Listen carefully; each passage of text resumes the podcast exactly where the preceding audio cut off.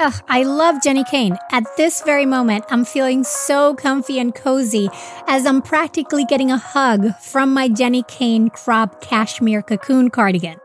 I am enjoying this sweater so much that I've been living in it all spring long.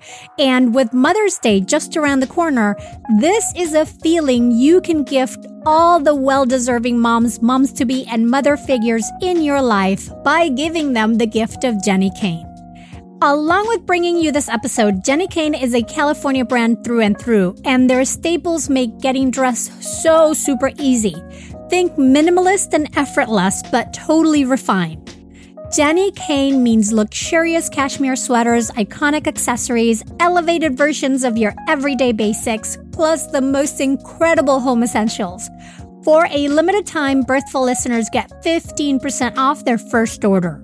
Go to jennikayne.com and use the code BIRTHFUL15 to get 15% off and support the show.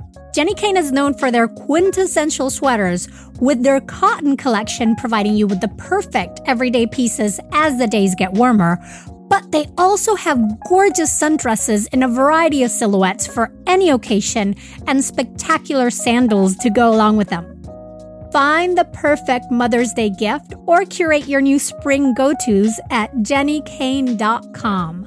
Birthful listeners get 15% off your first order when you use the code BIRTHFUL15 at checkout. That's 15% off your first order at J E N N I K A Y N E dot com, promo code BIRTHFUL15. Get yourself and the mothers in your life the gift of Jenni Kayne. Pregnancy and postpartum are some of the most nutritionally demanding times of your life, which makes sense because you're basically acting as your baby's pantry while pregnant or nursing. That's why the quality of your prenatal supplements is so vitally important. Hands down, the one I recommend is needed. So I'm thrilled to say that if you use the code BIRTHFUL at thisisneeded.com, you can get 20% off your first month of needed products. Needed is the number one nutrition brand recommended and used by me and over 4,000 practitioners, from nutritionists to midwives, functional medicine doctors, and OBGYNs. Needed is for anyone trying to conceive, pregnant, postpartum, and really, this is goodness you can use even before and beyond the perinatal years. Along with prenatals, Needed offers premium supplements for every stage, from egg quality support to a lactation support plan, a stress and sleep support plan, and a gut health plan. In fact, I've had clients rave about Needed's pre and probiotic formula, saying how much better it made them feel compared to their usual probiotics. And to me, Needed's hydration support packets, which only have ingredients you can pronounce, are a must in any doula or hospital bag. Also, Needed's prenatal multi is available in capsules and easy to take vanilla powder for those with nausea or pill fatigue head over to thisisneeded.com and use the code BIRTHFUL for 20% off your first month of needed products. That's thisisneeded.com and use the code BIRTHFUL for 20% off your first month of needed products. Hey, Adriana here. I wanted to let you know that starting this week, we'll be going back to our older format of one episode per week so that we can start easing into the summer and you can have more time catching up and going through our fabulous Birthful library. Happy listening. This time I didn't want to scream. Nope, I screamed a whole bunch. And the nurses were saying, All right, you can push, you can push. And I really, in my heart, didn't want people to tell me to push. But at that moment, what was I going to tell them to be quiet? I didn't care what they were saying at that moment. so I started pushing, and I don't know how many times I pushed. It wasn't more than a handful. And at 5:32, Jude was out. That's Dana Saccomano, a musician and mother of two, talking about her labor with her second child.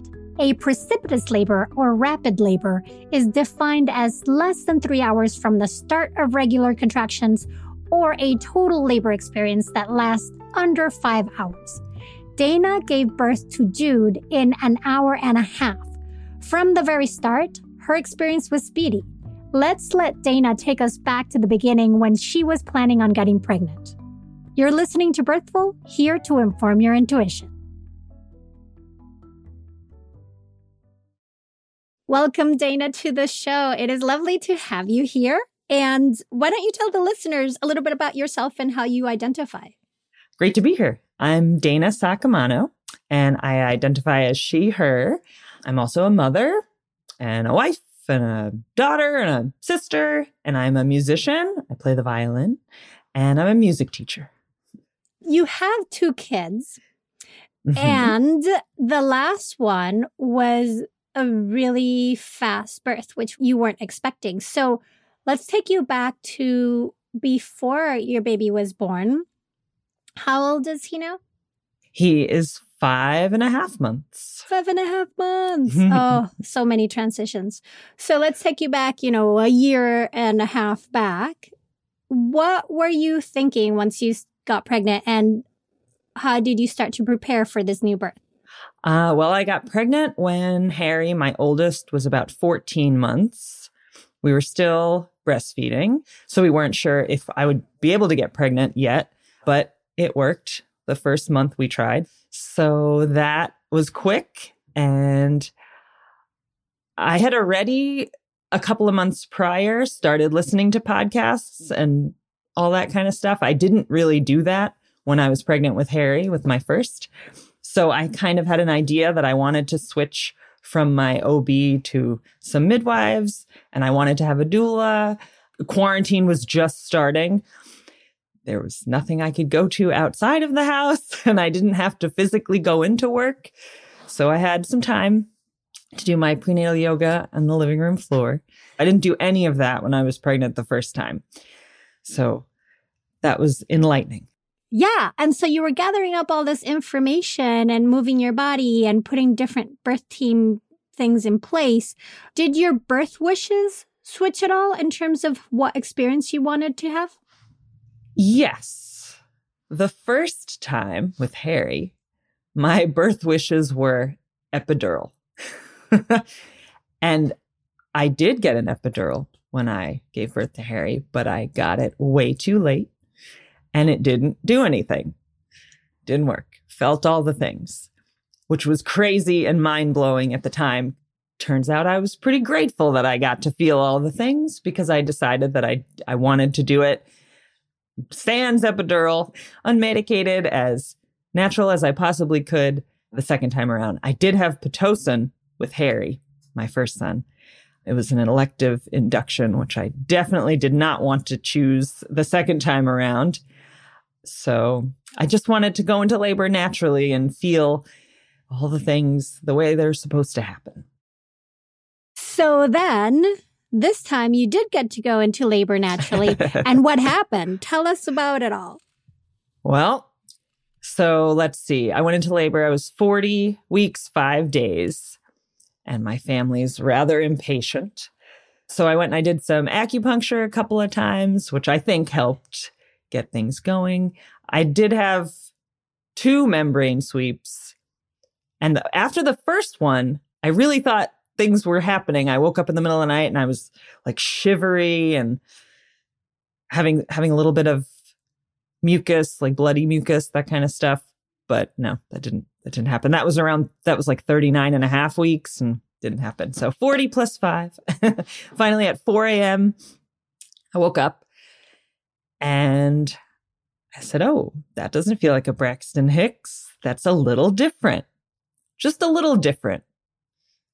So I, I think I got up to pee or something. And I had been having a little bit of bloody mucusy show, not really like a lot from the night before. So I had a kind of a thought, maybe tonight is going to be the night.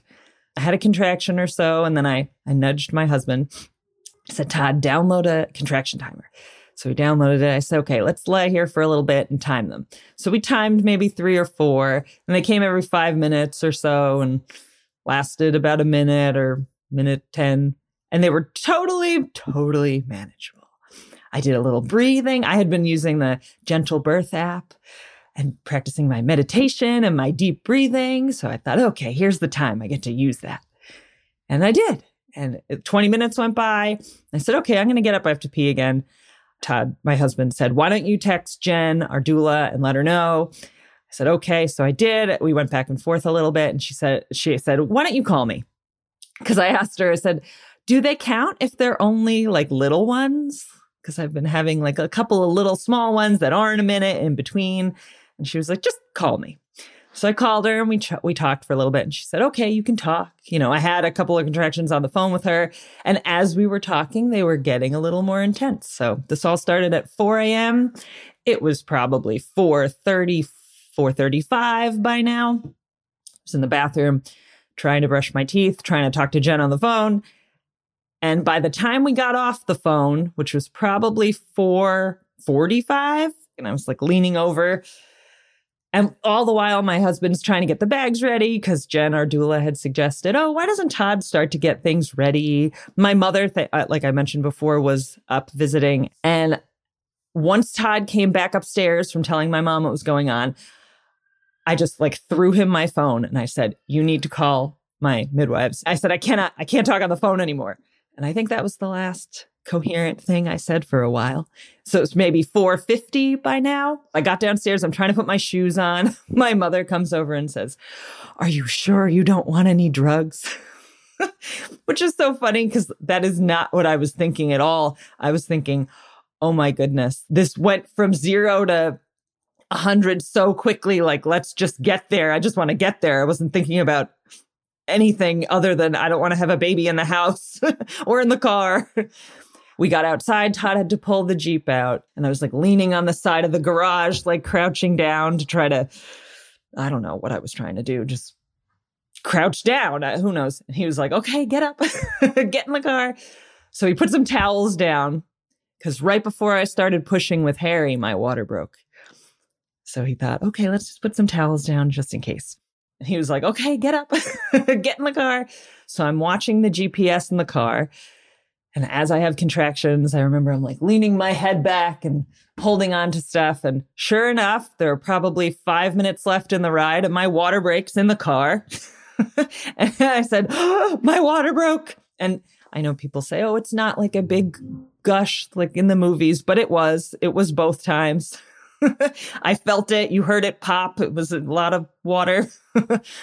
we pulled into the hospital area and we had taken a dry run with the car one time before just to make sure we knew where to go in because we could not have a hospital tour during COVID. It was a virtual tour and they actually walked you like from the sidewalk into the entrance to show you what it looked like outside. But it was dark. It was now 5 10, 5 15 in the morning, whatever time it was. So we couldn't see. So I told him to go the wrong way. So he looped through the parking lot so we pull up. They knew we were coming. A nurse comes out with the wheelchair. She opens the door and she says, Are we having a baby in the parking lot? I said, I hope not. so she puts me in the wheelchair. We get all the way up there. I don't remember getting from the car to the room when we walked out after the baby was born, when we were being discharged. I said, I don't recognize any of this. I, I have no memory of the elevator, the wall, the walls, the decorations, nothing. so we get upstairs. I stand up. They help me peel my pants and my shoes off because they're soaking wet and all gross. I climb onto the bed on my hands and knees. And that's how I stayed because there was no way I was moved. No one was moving me. No one even tried. No one suggested I get into any other position. And that's a good thing because I was not going to. My midwife and my doula did not make it. So the on call midwife checked me and she goes, Yep, you're 10 centimeters plus one. And she like kept her fingers in there for a second. And I got a little snippy. I was like, Can you take your fingers out of me, please? Diaper rash. It can be a truly uncomfortable experience for a baby. And so I find that one of the biggest conundrums when diapering is figuring out what diaper cream to use. So many options are thick and goopy, making them hard to apply and hard to wipe off. But I can personally say that this is not the case for Dr. Mom Butt Balm. Dr. Mom Butt Balm is a pediatrician approved skin protectant that is free from dyes, preservatives, and zinc oxide, designed as a breathable formula to help maintain an optimal skin barrier while allowing the healing to occur. This butt balm was developed by a mom who is also a doctor, hence the name Dr. Mom Butt Balm, when she couldn't find any traditional products that worked for her baby's persistent diaper rash and she wasn't about to settle. So she created Dr. Mom Butt Balm to go on smooth and be easy to remove while also being gentle on your baby's delicate skin. With Dr. Mom Butt Balm, you can say goodbye to excessive wiping to clean your little one's already chafed skin. Dr. Mom Butt Balm is so soft and goes on so smooth that you'll only need a small amount instead of having to layer on a thick goop. Plus, it has a lovely minty scent. Learn more about Dr. Mom Butt Balm at drmombuttbalm.com. That's drmombuttbalm.com or look for it at amazon.com. Today's episode is sponsored by Acorns, and sometimes I find that investing gets put off because it doesn't seem urgent or because with our busy lives, we may not have the time to research and manage said investments. Which is why I so appreciate that Acorns makes it easy to start automatically saving and investing for your future, and that you don't need a lot of money or expertise to invest with Acorns. In fact, you can get started with just your spare change. So, for example, I take advantage of Acorn's Roundup feature where they round up the purchase amounts I make in my linked account to the nearest dollar, and then they automatically transfer that to my invest account portfolio. Also, Acorns can recommend an expert built portfolio that fits you and your money goals, then automatically invests your money for you. For me, that's easy peasy investing. Head to acorns.com slash birthful or download the Acorns app to start saving and investing for your future today. Client testimonial may not be representative of all clients. Tier 1 compensation provided. Compensation provides an incentive to positively promote Acorns. View important disclosures at acorns.com slash birthful. Investing involves risk, including loss of principal. Please consider your objectives, risk tolerance, and Acorns fees before investing.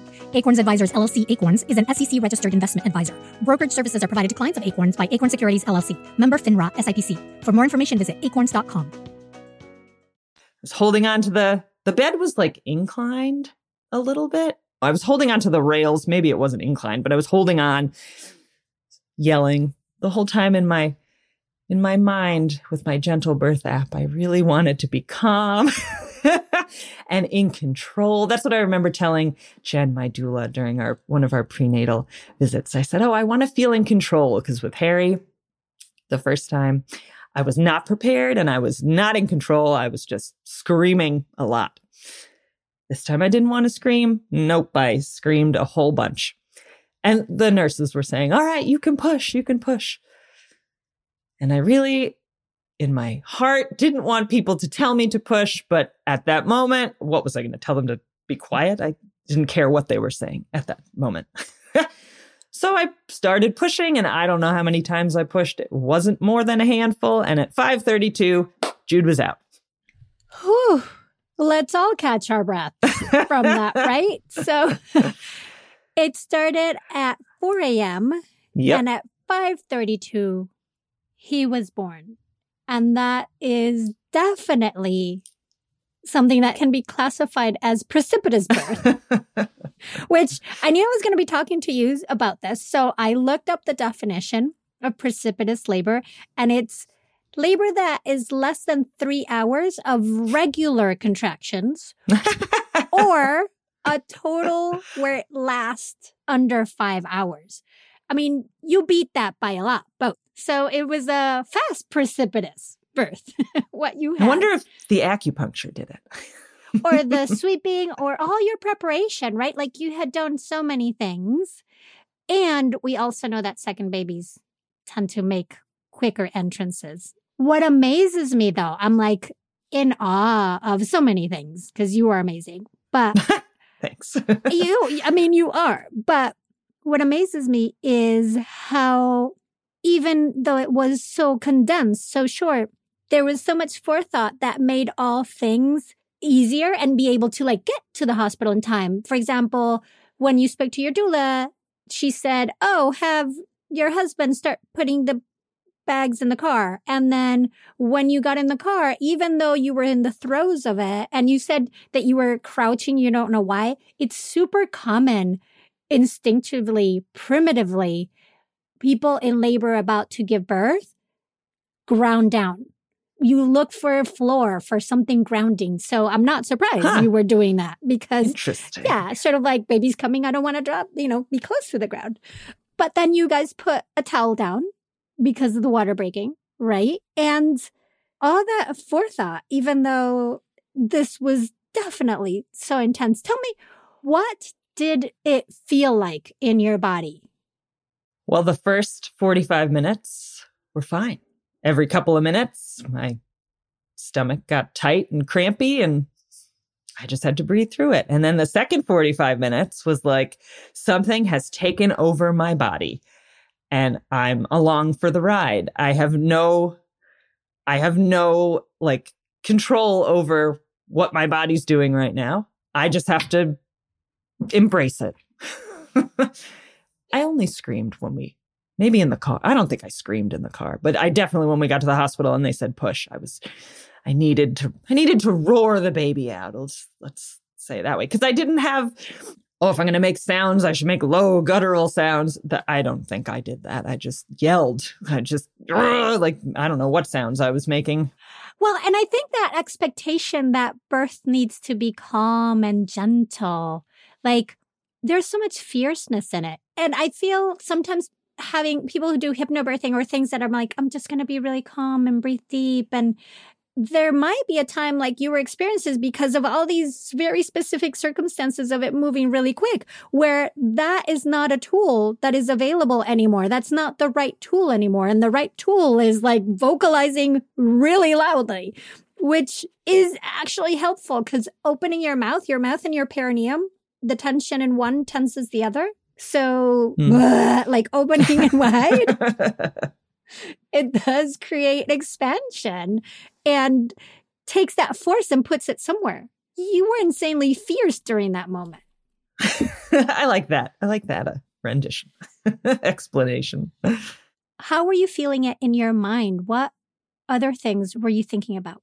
If thinking is not the right word, what other things were going through your mind? At the moment, I wasn't thinking, oh, my my doula's not here, my midwife's not here. I was just grateful that we got to the hospital and there were trained medical people who knew what to do in the, there at the time when I needed them. Thinking back, I wished I had written down my birth plan because the whole time I thought, oh, I'm so prepared. Like I've done so many things. I had colored some pictures, some little mantras. We're going to tape on the wall. I had all these things and I didn't I didn't write it down because I just figured I have it all. Like I know Todd knows, Jen knows, everybody knows what we want to do. The midwives know. And but there was no time to even tell anyone if it had been written down.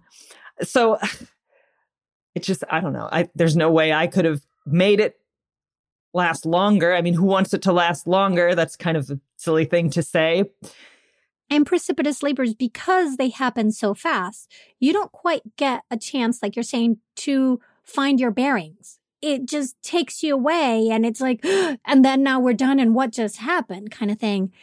And sometimes that can feel even a little traumatic because it was just too much too quick too soon. And usually we don't let people express those situations like you're doing of sort of a little bit of mourning of what you wish it could have been. It's not like you're unhappy that it happened like it was, but you would have liked something a little different. Do you feel like was that something you had to process of how short it was? Definitely. Definitely. And on the one hand, I am very grateful that everything was smooth sailing and you know everyone was healthy and we got there in time. but on the other hand, you know, I do, I would say a little bit of mourning. It wouldn't, it wasn't traumatic for me personally. I wouldn't use that word, but yeah, a little bit of mourning. Cause how many times do you give birth in your life? That was probably it. How big was your baby? Jude was nine pounds, 14 ounces. A lot bigger, two and a half pounds bigger than Harry. My first, he was seven pounds, seven ounces. Okay. I don't know how that happened. And so, did you tear? oh, yeah, I had a second degree tear. Okay. But I had a second degree tear with Harry also. And honestly, for me, that was not a big deal. Like, yeah, they had to give me some lidocaine to do the stitches.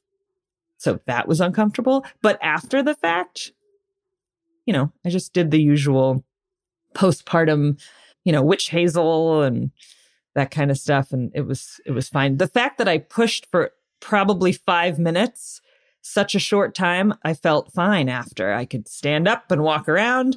When I got home, we got home the next day. They let us go 28 hours or something later. We wanted to get home to be with Harry and have the boys meet. I remember my mom said, Wow, you're just like running around the house. Because she, she was also there after I had Harry, and I pushed for an hour and 40 minutes with Harry and in different positions and everything. And my whole back and like thighs were sore, and it was just hard to get up and sit down. It's definitely better the second time around. and I think that's important that we underline that, that it's not the size of the baby mm-hmm. that's going to create more tearing or a more difficult birth necessarily. It made no difference, I feel like, how much he weighed. His head came out, and then another push later, his body came out. I couldn't feel how big he was. I couldn't guess by that. He was just coming. he was ready. and I know that's not, we can't generalize that that's the experience for everybody. But yeah, second babies tend to, you know, the path has already been walked. The path has been paved. Yes. you were telling us a little bit about the comparison between the two. How else was this birth different from from Harry's? I just had no idea what to expect with Harry and we decided it was Christmas time and we had an elective induction. It was January 3rd because my whole family was up here and they live down south. So they were, there was a little bit of pressure. Have the baby while we're here. See if they'll induce you. And what did I know back then? I didn't know better to just wait and let my body do it. So we had an elective induction, had the Pitocin. So it was just such a different experience. You know, they had the electronic fetal monitor on my belly. And with Jude, I had nothing. I didn't even have an IV. I had nothing because I was there for such a small amount of time. So, you know, my I didn't want an IV and I didn't want the continuous monitoring and all of that. So I guess I did get some of the things I wanted. but with Harry, we had all the things the monitor around my belly and I had back labor. And I remember the monitor was moving, it was like shifting around. So I almost feel like the nurses didn't believe me that the contractions were getting more intense. They just said, oh, the contractions aren't consistent or rising high enough or whatever they need to do in the nurse's eyes because I kept moving the monitor. Why were you moving the monitor? Well, I was leaning over the bed and it was on my belly and it just kept shifting and they kept coming in and like fixing it. That labor was less than eight hours too, even with the Pitocin and the balloons and all that. So that was not a long labor either. Maybe I should have taken some some notice. you birth quickly once you get yeah. going. Yeah. How was the immediate postpartum with Jude and how did that differ from the experience with Harry? I breastfed Harry for 17 months, so I had some experience. I felt like I knew what to do. Uh, so it was great. I just kept putting him on a boob. That's like the go to. Oh, is there a problem? Boob. Did you make a sound? Okay, boob. so very, very different. A lot easier the second time around. Even having two kids, it was easier because I, I felt like we knew we had some tricks in our bag. We knew what to do. I had been asking anybody I could if I had a dentist appointment or whatever, anything during pregnancy with Jude. Is it harder zero to one or one to two? And most people said zero to one. It's true. Absolutely. Dana, thank you so very much for being on the show and sharing your stories. It was tons of fun talking to you. Oh, I agree. My pleasure. Thanks for having me. That was Dana Saccomano, a breastfeeding and chest feeding advocate and a mother of two. You can find Dana on Instagram at Dana underscore breastfeeding counselor. I hope your main takeaway from our conversation is that your body and your intuition will guide you through your labor experience, even if that experience is nothing like you were expecting and you end up embracing things you didn't expect to, like scream loudly and roar your baby because that's what you needed to do. Oh, and also that it is completely okay to mourn the experience you wanted to have while at the same time you process and even cherish what actually ends up happening. One thing you can do for you is put together a precipitous birth kit. This could include a few large Chucks underpads, a few pair of sterile gloves, several towels to dry off baby, two or three newborn receiving blankets and a newborn hat, a gallon freezer bag where you can put the placenta, which will still be attached to the baby, and maybe something to clip the cord, although that's not completely necessary, as the umbilical cord is self clamping. You could also add a couple of washcloths, a trash bag for all those underpads and towels after you're done, and maybe a baby bulb syringe. Those are just some ideas. Now, May 5th was the International Day of the Midwife, and we want to continue to honor and celebrate that day, frankly, all year long. So, the one thing you can do for the rest of us is amplify and support the recently opened Common Sense Childbirth School of Midwifery, which is the very first and only nationally accredited Black led midwifery training school in the US and founded by midwife Jennie Joseph. The bottom line is that we need more midwives, especially more Black midwives. Having a provider who looks like you and who shares your values, your language, or your culture makes a huge difference during pregnancy and childbirth and more Black midwives are a critical part of the solution to the current maternal mortality crisis in the U.S.